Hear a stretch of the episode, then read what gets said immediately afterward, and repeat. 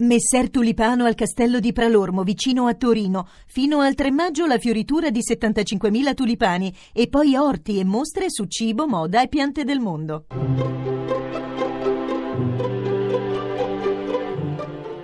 Il pensiero del giorno.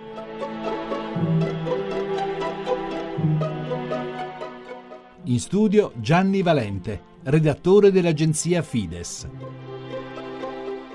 Anche nei giorni di Pasqua appena trascorsi, tanti fatti ci hanno ricordato quante cose terribili possono uscire dal cuore degli uomini. C'è stato il massacro degli universitari in Kenya e c'è stata anche la curva di tifosi che ha insultato una madre che aveva avuto il figlio ammazzato negli scontri prima di una partita di calcio. Sono cose diverse, certo, ma sono intessute con lo stesso filo dell'empietà. Nei jihadisti c'è un delirio apocalittico che trasforma l'empietà in strage di innocenti, ma è senza pietà anche la barbarie postabile sui social network, quella che fa scempio di una madre a cui è capitata la cosa peggiore che può capitare a una madre. Da questo non ci salvano certe indignazioni da telegiornale, che a volte assomigliano proprio a abluzioni rituali, quasi per metterci l'anima in pace. Invece la speranza può fiorire e essere custodita quando ci si imbatte in fatti e parole dove la barbarie appare vinta davvero e non attraverso battaglie o rese dei conti, ma in forme e modi che hanno sempre i connotati del miracolo.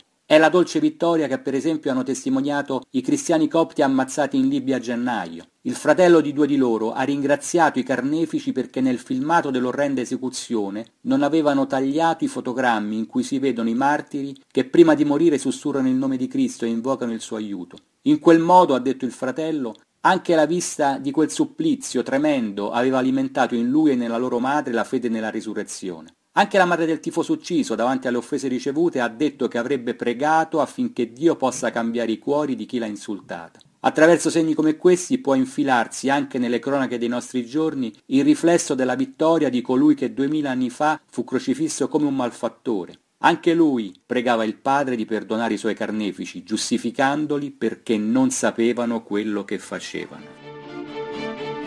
La trasmissione si può riascoltare e scaricare in podcast dal sito pensierodelgiorno.rai.it.